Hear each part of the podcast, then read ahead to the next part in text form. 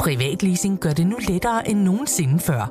Når det kommer til elbiler, er Polestar 2 en sand stjerne på himlen. Med privatleasing af Polestar 2 får du ikke kun glæden af at køre en topmoderne elbil, men også fordelene ved lave driftsomkostninger lige fra dag 1. Du slipper for bekymringer om vedligeholdelse og service, for alt er inkluderet i den faste månedlige pris. Oplev friheden ved privatleasing af en Polestar 2. Besøg polestar.com. Velkommen til Morgenposten. Berlingskes nyhedsoverblik.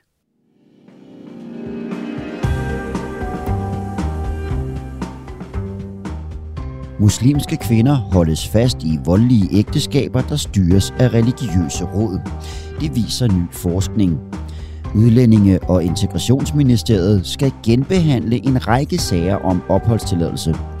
Og så er lidt af en sensation fundet på en harlort i Jylland.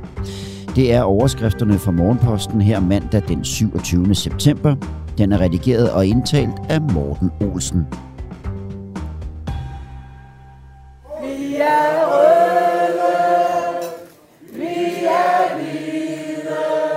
Det er ikke en fodboldlandskamp, men danskere i Tyskland, der fejrer en valgsejr. Det lykkedes nemlig for Sydslesvigsk Vælgerforening, der repræsenterer det danske mindretal i Slesvig-Holsten, at få en plads i det tyske forbundsdagen. Det oplyste formanden Stefan Seidler i går aftes. Det er et historisk resultat for partiet, der ikke har haft en plads i det tyske parlament i over 60 år. Siden 1961 har partiet nemlig ikke stillet op til det nationale valg, og formanden selv kalder det da også for lidt af en sensation. Det tyske valg blev i øvrigt lidt af en gyser for natteravne, og du kan læse alt om vinder og tabere, hvis du klikker ind på berlingske.dk. Udlændinge- og Integrationsministeriet skal nu genbehandle en række sager fra udlændinge, der har fået afslag på opholdstilladelse i Danmark. Det skriver Jyllandsposten. Det viser sig nemlig, at der har været brugt en indvandringsprøve, der var for svær. Så de sager, hvor ansøgeren har fået afslag alene på baggrund af indvandringsprøven, vil blive genoptaget. Ministeriet oplyser, at det drejer sig om 13 sager. De 10 af sagerne handler om familiesammenføring, mens tre sager er om såkaldte religiøse forkyndere. Udlændingeminister Mathias Tesfaye har allerede beklaget sagen. Og så skal vi til en af Berlinskes store historier i dag, der handler om skilsmissesager i muslimske miljøer. For islamforsker Jesper Petersen har gang i den største kortlægning af religiøse råd og islamisk skilsmissepraksis i Danmark nogensinde.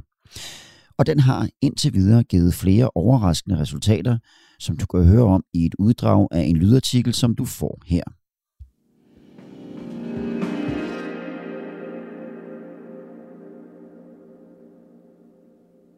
Magten over muslimske kvinders ægteskabsliv er i høj grad koncentreret hos stærke familier og klaner, og i mange tilfælde står kvinderne hjælpeløst på sidelinjen.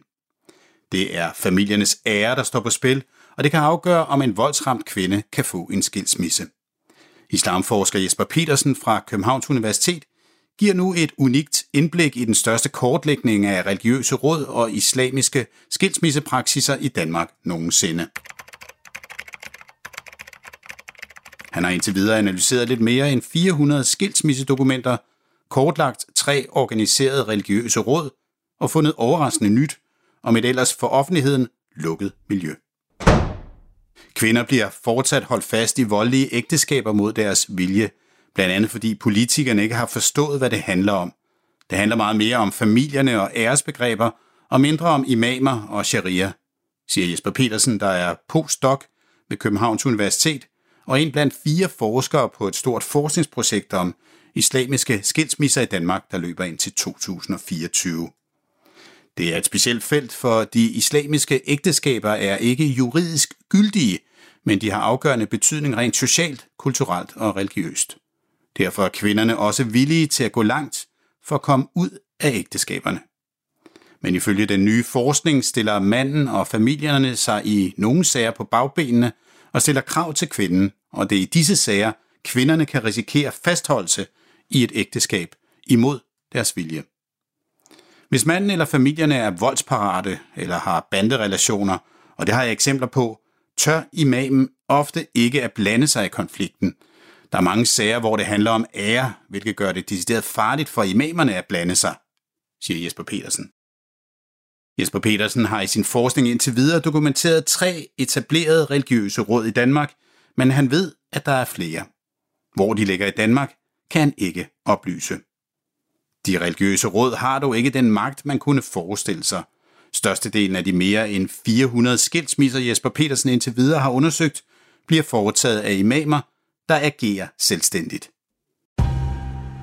Du kan lytte til artiklen i sin fulde længde på berlingske.dk eller læse den i dagens avis. Der er for alvor kommet gang i dansk økonomi igen efter corona. Men imens tandhjulene i det store samfundsmaskineri kører for fulde omdrejninger i det meste af landet, så går det noget mere træt i København. En helt ny analyse fra lederne viser, at for landet som helhed lå beskæftigelsen i juli i år 3% over beskæftigelsen tilbage i februar 2020, altså lige før coronakrisen startede. Men i Københavns Kommune har der imidlertid kun været en fremgang i beskæftigelsen på 1% i den periode. Københavns overborgmester Lars Weiss understreger, at der kommer til at gå noget tid, inden hovedstaden igen indtager den sædvanlige position som landets store jobmotor. Og det er fordi en række brancher stadig hænger i krisen. Vi slutter af med lidt af en sensation, for en kvinde ved navn Karen Poulsen har gjort et ganske usædvanligt fund på en harlort, fortæller TV2 Østjylland. Det er en svamp med navnet Sacopulus cesariatus, og jeg skal være ærlig og sige, at jeg ikke aner, om jeg udtalte det rigtigt. Men det er sikkert og vist, at svampen er meget sjælden, og det er første gang, at den er fundet i Danmark, og kun 15. gang i hele verden. Den yderst sjældne svamp er ikke mere end en halv millimeter i diameter, og TV2 Østjylland har talt med Karen Poulsen, der altså fandt den mikroskopiske svamp, og hun er selv sagt meget begejstret. Det var fantastisk stort. Min mand og jeg drak en flaske den aften. Jeg fandt den. Det hører sig vist til, siger hun til TV2 Østjylland. Og så slutter vi denne morgenposten med nogle af de begivenheder, der finder sted i dag. Der vil muligvis blive serveret svampe med latinske navne, når kokkekonkurrencen Bocuse d'Or løber af stablen i den franske by Lyon. Danmark vandt Bocuse d'Or sidste gang, der var international konkurrence, og det var i 2019. Afgørelsen i konkurrencen ventes omkring kl. 17. Fodboldlandstræner Kasper Julemand udtager sit landshold til VM-kvalifikationskampene mod Moldova og Østrig. Det sker kl. 13. Og så er der Naturvidenskabsfestival, der har til formål at engagere børn og unge inden for videnskab, og her vil mere end 150.000 elever deltage i festivalen.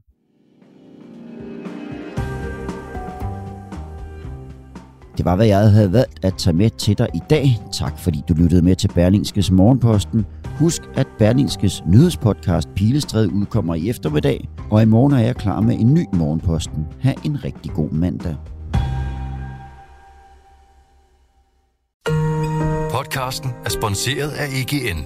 Bliv en del af en professionel netværksgruppe med folk, der forstår dig. De kan hjælpe og inspirere dig gennem dit arbejdsliv, så du hurtigere finder de gode løsninger. Find dit nye netværk på egn.dk.